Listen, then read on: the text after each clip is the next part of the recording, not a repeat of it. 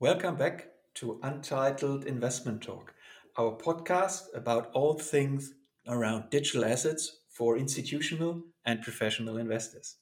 Our topic today is DeFi, decentralized finance, one of the hottest topics in the cryptocurrency space these days.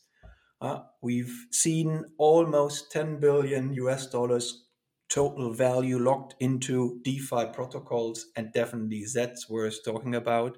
And I'm really happy to talk to Simon, my colleague, who is a really DeFi specialist. We record this episode today, which is September 2nd, 2020. And uh, it's important to note the date because when you listen to it, since the space moves so fast, some of the things we've discussed here might have further developed uh, already. And the second thing I would like to mention at the beginning uh, we talk about our general market observations here, what we think, what our personal opinions are about the DeFi space. This is by no means investment advice. In terms of for your own investments, you need to make up your mind yourself and find the right investment for you. Okay, so let's start the show now.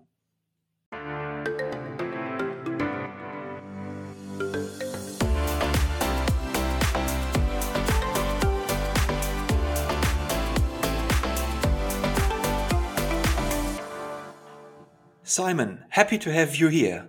When I'm thinking about DeFi, the person which comes to my mind is you. Uh, glad to be here. And uh, of course, that's uh, great to hear. Thanks a lot. Uh, I think you deserve it. Let's see um, how it goes uh, with this podcast.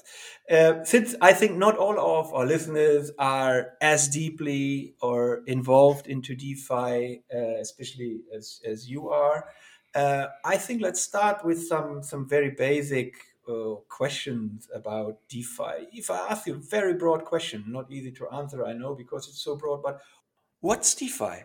What does it comprise in your view? I mean, if we take a step back, uh, the uh, what DeFi means is uh, decentralized finance, right?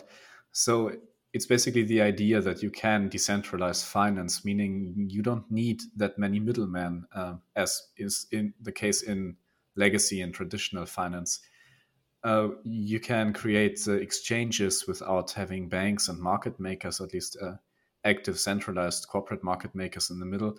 You can do most of your banking, be it uh, retail or investment banking, um, based on decentralized uh, applications, uh, dApps, and uh, protocols that um, maybe have people staking, uh, have staking mechanisms, and um, uh, yield rewards for those that make sure that it's working the way it's supposed to be. Um, but that's not even necessary. DeFi as a term seems to have gotten quite quite more open, seems to be quite more vague, but um, marketplaces in general uh, fall under the term of DeFi by now, um, as long as they are blockchain based, as long as they are decentralized. Uh, if we look at, for example, Augur or YFI or um, Synthetix, these are some very, very different projects, and they all might be called DeFi. Uh, where Augur has been around for a very long time and um, like uh, was a, one of the big projects people had high hopes for during the ICO boom 2016, 2017. And to make it simple, it's basically a marketplace for bets on anything. So if you can if you can define a bet, um, you can uh, trade it. You can um, you can put it online. You can put it on the blockchain. You can uh, try to find a counterparty that will take it from you and uh, that will bet against you so you can bet on the weather tomorrow in a certain city. You can bet on um, traditional stuff like uh, who will win the champions league. You can bet on pretty much anything. Um, on the other hand you have um, let's say more classical financial um, projects like decentralized exchanges which um, as the name implies are exchanges that are decentralized and not centralized like uh, coinbase or binance for example and um, that's basically people are trading with each other um, in a in a somewhat trustworthy environment based on uh, the tech that enables them to trade there and not so much based on trusting, for example, um, uh, their bank. Um, their own bank trusts the bank of the counterparty, and the counterparty trusts again uh, the bank of the counterparty trusts the counterparty once again. So you have uh, four people or four um, instances involved at least. Um, of course, there's others normally in between, and the idea is that you can cut those banks um, out of the picture and uh, enable those two counterparties to trade directly with each other. so and yeah, uh, YFI, for example, is a, a, a kind of tool to um, participate in other DeFi projects in a, a, decentralized way, in an aggregated way. So while DeFi, maybe by the most narrow definition, just means decentralized finance, um, in a blockchain context and um, in the current market, it's uh, probably there are probably more projects that are being called DeFi than most people would expect. Ah, okay. That, that's very insightful because I think most people associate DeFi either with uh, or I with with a mix of of stable coins as a currency component, decentralized exchanges, as you already mentioned, and uh, others think, okay, this is our new money markets because crypto lending and borrowing uh, became quite popular. Other things, okay, trading derivatives is or margin trading uh, is, is is another application. But I, I, think very interesting that you point to a to a, a much broader definition um, uh, of DeFi. Uh, but let's let's maybe go back to the more narrow uh, view of the really the, the FI uh, in uh, in DeFi. what drives the market? Why is there this DeFi craze currently? I mean, what drives the market, I think, is better to answer than uh, what drives the craze, uh, of course, because uh, that's a that's a whole other topic. Um, what drives the market is, of course, money. It's uh, incentives. People want to make money, and for those that are tech savvy enough, and for those that have been around for a while, um, it's a great opportunity. Um, protocols uh, let's say many DeFi projects, at least the ones that are very successful, um, are the successful because they offer great rewards. Uh, with new projects popping up, there's always a very high risk involved. Um, these are generally non-audited, um, neither the code nor who's behind it, who's behind uh, the code, who's behind um, whatever is necessary to keep that thing running. Um, so of course the rewards need to be uh, in line with the risk. And if you have new things popping up like uh, uh, I mean, Uniswap is not new now, but let's say still SushiSwap. Um, there's, I think it's a good way of visualizing what drives DeFi um, if to compare Uniswap and SushiSwap and how something that seems maybe from an outsider's perspective so similar uh, can still uh, can still even though the service it delivers is not that different based on incentive mechanisms um, garner huge attention and um, large amounts of money um, so Uniswap is um, is kind of the market leader right now when it comes to decentralized exchanges. It's um, sitting at around 1.6 billion US dollars locked in uh, in Uniswap, uh, and SushiSwap is kind of the new contender.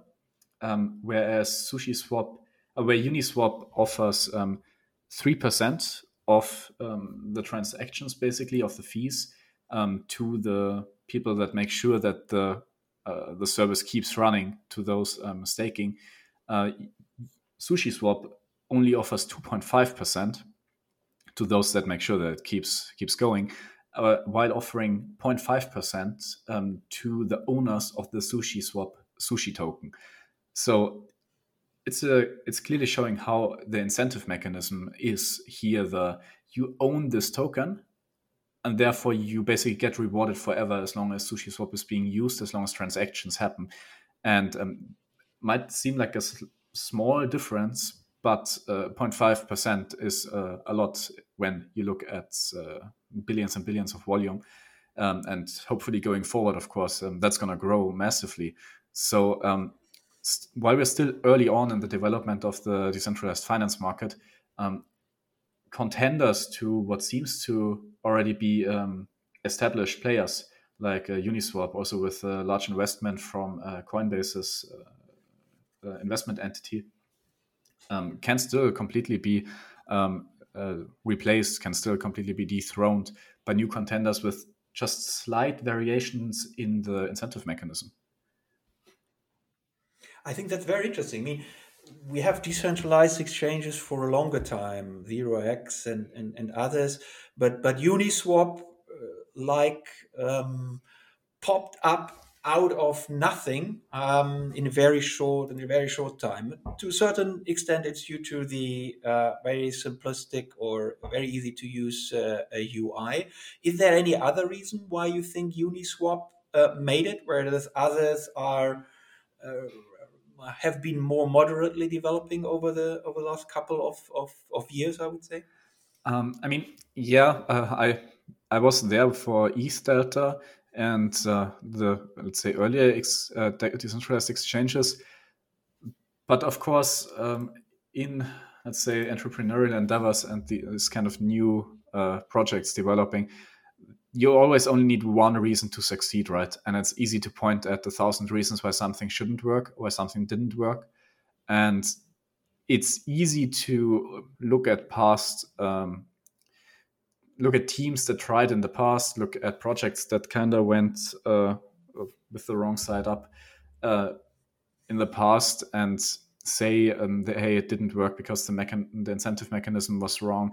It didn't work because there was no demand for such a service at the time. Didn't work because we were in a bear market because things were looking grim for crypto maybe uh, markets were moving sideways if not downwards for a long period of time. Like the past two years have been have been quite demanding, let's say, um, for those uh, who knew that uh, DeFi projects have value and were willing to sit on, for example, uh, 0x or Augur or the likes for a long period of time. But why Uniswap succeeded right now and uh, others haven't over the years, I think it's timing. Um, that's the most important part. It's a combination of um, yeah rising prices overall, uh, Ethereum, Bitcoin. I think I mean the vast majority of Bitcoin holders and Ethereum holders are making money at current prices. Um, there have been shakeouts for the past two years. Um, there have been consolidations. There have been massive price corrections. But right now, we're sitting at uh, quite interesting prices, even for let's say the long tail investors that kind of came in during the ICO boom at the end of 2017. And I think that's very important, of course, to create FOMO. And uh, both those things, uh, price development, which in turn creates FOMO, is important for media attention. With rising media attention, come more investors, comes more attention, comes more FOMO, and it's a it's a reinforcing loop, kind of, um, that then drives more adoption. And that would be uh, that's my best explanation because i don't believe it's a complete technological um, advancement that's light years ahead that's um, single-handedly um, making things happen in defi right now and um, driving market prices in all of crypto up again. Um, i think it's it's timing mostly Mm, okay, so it's kind of com- combination of timing and and a, a good, easy to use uh, UI, um, most probably.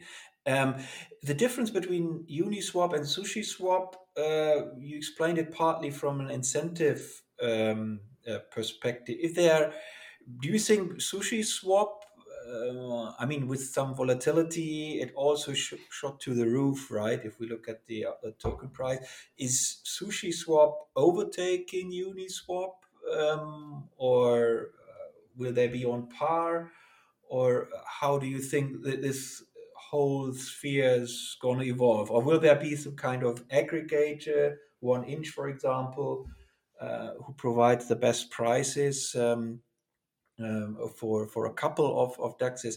How do you think this is going to develop in the future?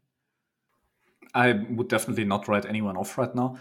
And I also don't think it's a good idea to make predictions here on who might be the last one standing because I think we're very early on in this development uh, this market development. And I think there will be many more contenders, uh, contenders popping up also believe that uh, with uh, Coinbase's investment in Uniswap, um, they won't be the only ones who want exposure to a more exposure to DeFi projects. So I believe we will also see um, more rivaling, let's say, rivaling projects um, to these uh, decentralized exchanges um, by centralized exchanges, by centralized players. Um, I mean, the current big increase in capital locked up in Uniswap is uh, for a large amount um, due to SushiSwap because of this um, mechanism, once again, that uh, basically if you already um, uh, uh, stake towards the uh, SushiSwap uh, pool, basically on Uniswap, um, you get 10 times the rewards for two weeks leading up to launch. Whereas then later, once everything moves over to SushiSwap, it's yeah, well, just one times the reward for SushiSwap, and this drives investments that uh, it, this makes it look like investment is being driven into Uniswap, but in two weeks, um, uh, when it properly launches SushiSwap, um, a lot of that will leave, and um, then we will properly see SushiSwap on the rankings and see how much value is going to be locked up there. So it's very hard to say, and uh, I, am just I'm very optimistic on the whole space, um, which is uh, why I also participate in uh, not just one where I uh, would predict uh, one winner, but um, I invest more into the market as a whole, into the potential champions as a whole. Okay, so you need a basket, especially in this very early uh, portfolio, very early uh, stages of, of the of the market development. You talked about uh, decentralized exchanges. One other, um, I would say, big momentum comes from lending and borrowing, right? Out of the nine, nine point something or ten billion locked in. Uh, value in DeFi out of this around four uh, is with um, with lending uh, providers? Who, who is operating in the lending business? Yeah, it's kind of it's it's really nice to see that. Um, I was very early uh, participating in Maker, and it's you know for the past two years I've been kind of hard on uh, believers in DeFi, as I already mentioned. So uh, in like late 2018, Maker was looking pretty dire, I guess, uh, from a, looking at the looking at the market development. Of course, the tech behind most uh, wasn't worse just because prices um, completely dropped uh, through the floor. And but it's great to see Maker uh, actually being on top and uh, performing well. It's like one and a half billion or something being locked up in uh, in Maker alone. And of course, then you've got uh, the let's say newer players like Compound and uh, Aave, which yeah which also uh, have huge amounts of value locked up. Uh, I think Aave is like about as much as Maker, Compound maybe half as much, and uh, a lot is happening here, um, similar to um, similar to um, other yield farming uh, mechanisms um, that have seen major adoption. It's all about the risk reward ratio, right? So um, you see sometimes maybe 2% uh, a day reward for the most high yielding um, lending uh, opportunities. So, of course, that compounds uh, like crazy. Um, but at the same time, you have to look at how collateralized are loans, um, who are you actually lending to. Even if you go um, through Binance, um, you have to see um, how is Binance actually involved if you um, lend money for margin trading, for example. And who needs to default in order for you to lose your capital? Um, does the does the exchange have to default? Um, does the counterparty that actually borrows the money have to default? Um, for example, if you stay on Binance, um, who are you actually um, entering uh, agreement with? Who are you actually lending it to, and who's um, who's involved in this deal? with more decentralized applications like Maker, it's it's different. So you really need to, I think, look at um, each lending uh, operation individually. Um, otherwise, you might get burned quite fast. Um, there's, of course, collateralized loans, there's uncollateralized loans, and uh, both these also can be differentiated quite a lot again in how they're collateralized, um, to which extent, and um, which mechanisms are in place to make sure that um, the entire thing can start burning and uh, you can actually get your money back out. Yeah, I think uh, lending space is uh, I now don't want to differentiate between DeFi, so decentralized lending, and centralized lending, but um, let's give a benchmark from centralized lending. You you you earn like six percent on your Bitcoin or your Ethereum, which is a comparably high rate. First of all, second, very interesting for people who hold, buy and hold uh, these assets, so they can earn uh, some additional money, and at the same time, the price of the asset is, is rising. So it's from a user perspective uh, uh, quite interesting, and I think uh, the DeFi uh, lending venues are um, especially interesting if it comes to to stablecoins. Um, I think uh, if you go, for example, on Compound you can get like eight nine percent for uh, USDT, uh, for example. So this is, I think, um, uh, quite substantial, which is happening there, and I think that that that also drives the market. There's a real benefit for the people uh, who know uh, how to do this, which are most probably uh, bigger players like Whales who who work with this yield farming or, or any arbitrage possibilities. But um, let me ask you a different question. Um, I hear it from a couple of colleagues, friends. I always say, huh, I have seen this before. It's the same thing here with DeFi as it was with, with ICOs in whatever, 2016 uh, also. Uh, do you think we're talking about something substantial here, or do you think this is um, something which is more like a, a pump and dump scheme, which we see uh, in the DeFi market. On the one hand side, it's definitely not a pump and dump. There's simply uh, too much momentum behind it. Um, there's too many players. It's not a it's not a couple dozen wallets involved. It's not a couple hundred. Um, this is a lot of money um, from a lot of players, and especially a lot of communities being built around many of these projects. Um, there's there's there are good exchanges happening. People are building things, people are auditing smart contracts, um, projects are very active. Um, if you go into the Discord servers, uh, developers are very active, communicating uh, very well. Uh, for example, SushiSwap, um, it's uh, things are happening. Um, there's someone behind it who really cares. Um, developer communications, as I said on Discord, are great, and this is definitely not a pump and dump. That's for sure. Um, is it? But is it? Is it um, fair to draw uh, direct uh, analogies with 2016, 2017? Um, I would definitely say yes and no. On the one hand side, um, what happened 2016, 17? Um, we had we had huge amounts of money flowing into the crypto space, flowing through Bitcoin, mostly into Ethereum, from Ethereum into ERC20 tokens. Um, for um, yeah, whatever reason, like um, on a, on a technical and maybe purely uh, legal uh, perspective, a viewpoint, it most investors in quotes didn't get anything. Uh, they didn't get any promises, any rights, uh, any titles uh, to assets, to dividends, to uh, ownership of uh, a company or anything. Um, but they were hoping on prices to increase, which kept happening. Um, of course, um, we still have not passed or even reached um, the all-time highs for Bitcoin and Ethereum. Um, but overall, the market looks way healthier to me this time around. Like in 2017, we had lots of FOMO, lots of fear of missing out. Um, um, media um, feels like output was at an also crazy all-time high. Um, how much was published about blockchain, about crypto, and the narrative was it's gonna keep going up. It's gonna uh, be the next big thing. Bitcoin is gonna replace gold. Uh, ethereum is gonna be the world computer. And of course nothing of that has happened so far but it's not that it completely collapsed. It's just that two years were kind of a bit slow let's say it like that.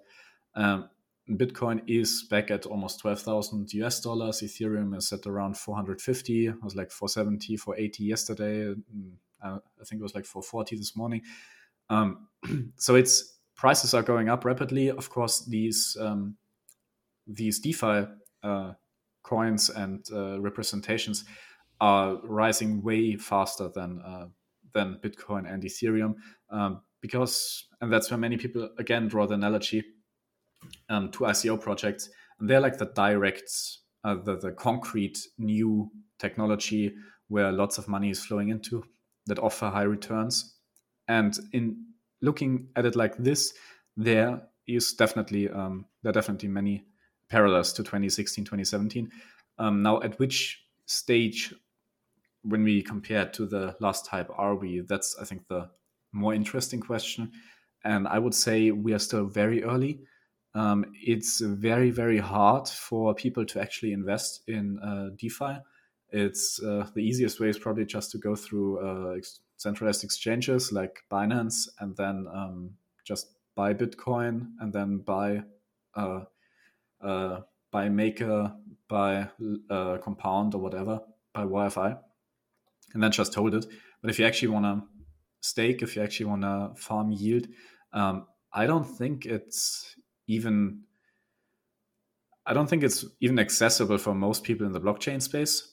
And those are normally the first people to get into a, a new hype, into a new market, because they then flow of information goes past them first, then maybe to finance people, the finance industry, then maybe to generally people who are investing actively, and then to just generally wealthy individuals that are more well informed, and then kind of goes to a long tail um, who just kind of uh, passively see something and um, it kind of grows on them and they might decide to um, participate because they see prices going up like crazy.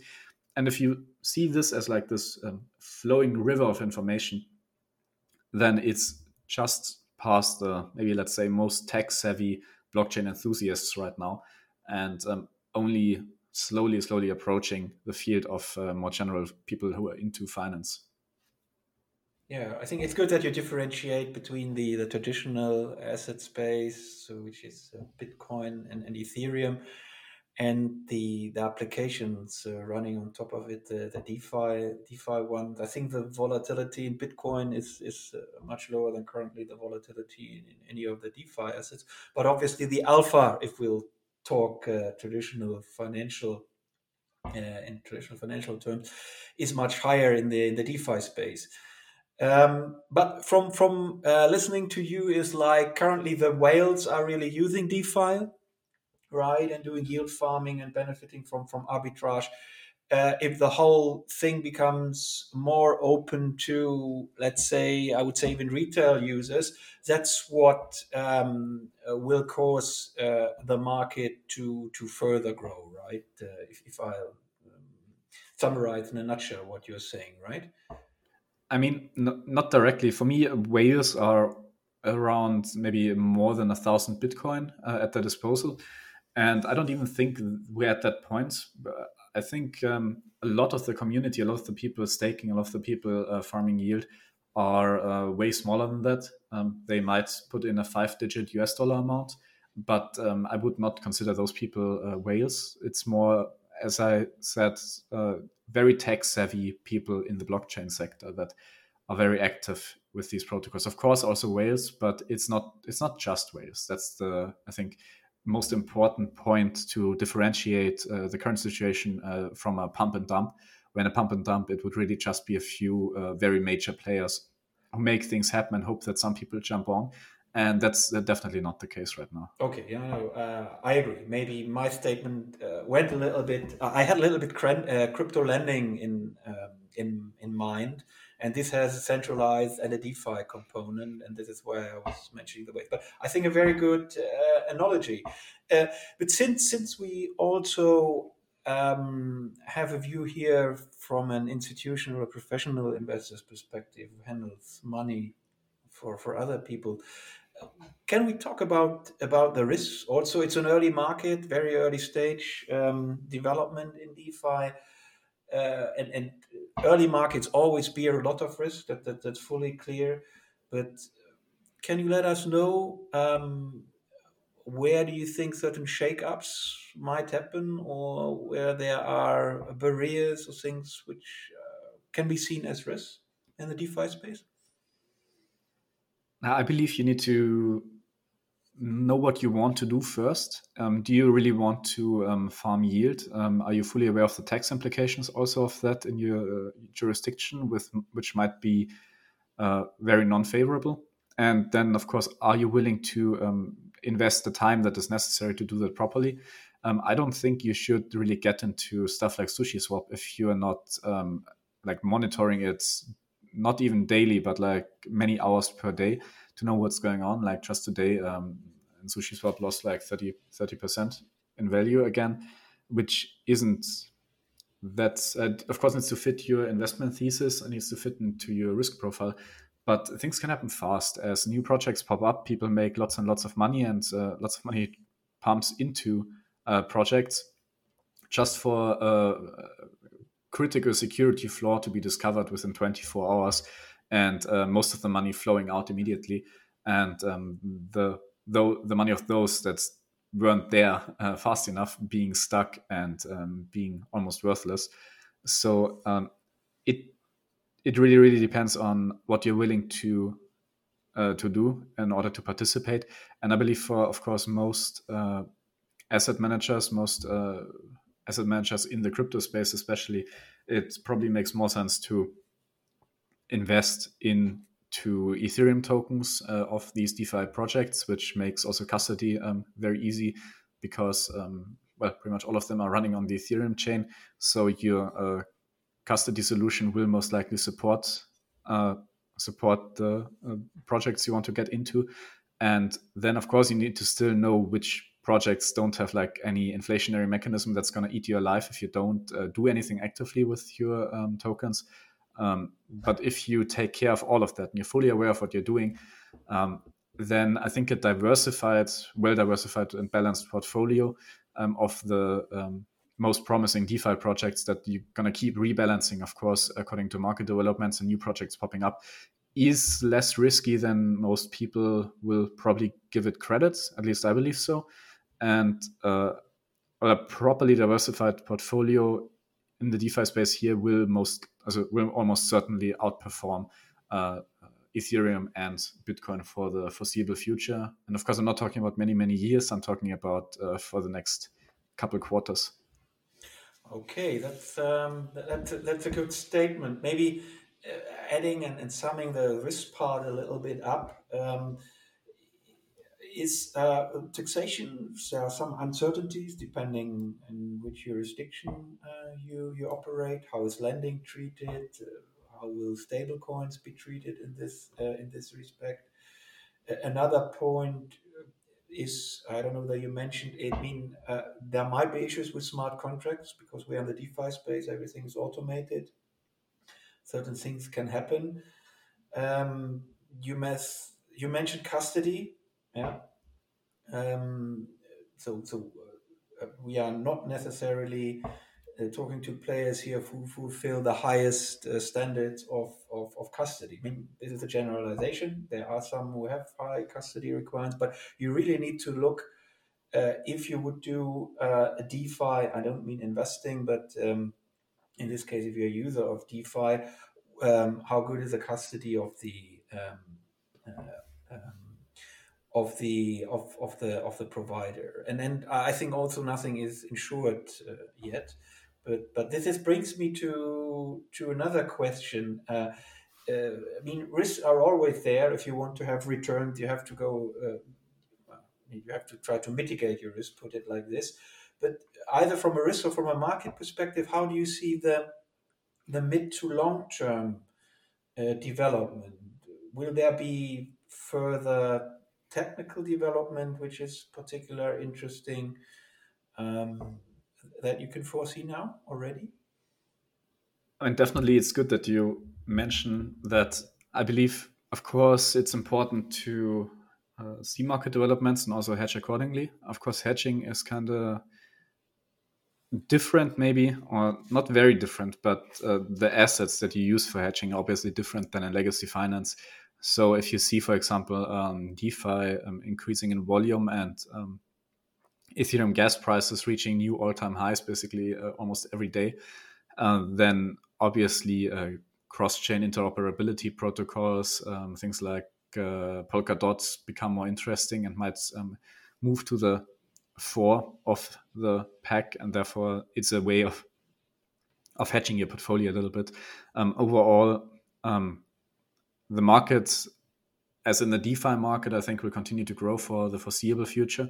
Um, we will see um, rapid growth. Um, I feel quite confident in saying for uh, at least a couple more months um, before major corrections are happening. Of course, um, you also need to see how volatile crypto historically is and that it's completely that you need to be able to tolerate losing 50 60% of your um, of your um, invested asset value um, in a day or maybe two. Um, that happens uh, happens all the time. Ethereum dropping from 480 us dollars to maybe 410 should not scare you. And uh, of course a lot less if something like that happens for uh, a defi uh, projects. So I believe a well balanced portfolio in the DeFi space will continue to grow rapidly and massively. Um, and I believe that, as I mentioned earlier, based on this idea of um, how investors get into the market and uh, what types of investors are in so far, um, how momentum is developing between uh, uh, capital in the space, uh, price increases with uh, in the projects and of the projects and uh, media attention, and of course, how the narrative uh, develops based on these. And I believe that FOMO is still building uh, very rapidly. Um, more and more people want to get into it. Um, if you have uh, a few news aggregators and sentiment aggregators, uh, for example, uh, scraping social media like Reddit forums or just more popular YouTube channels, you realize that um, many, many mainstream, let's say, influencers um, are really covering crypto again, and that hasn't happened in a while.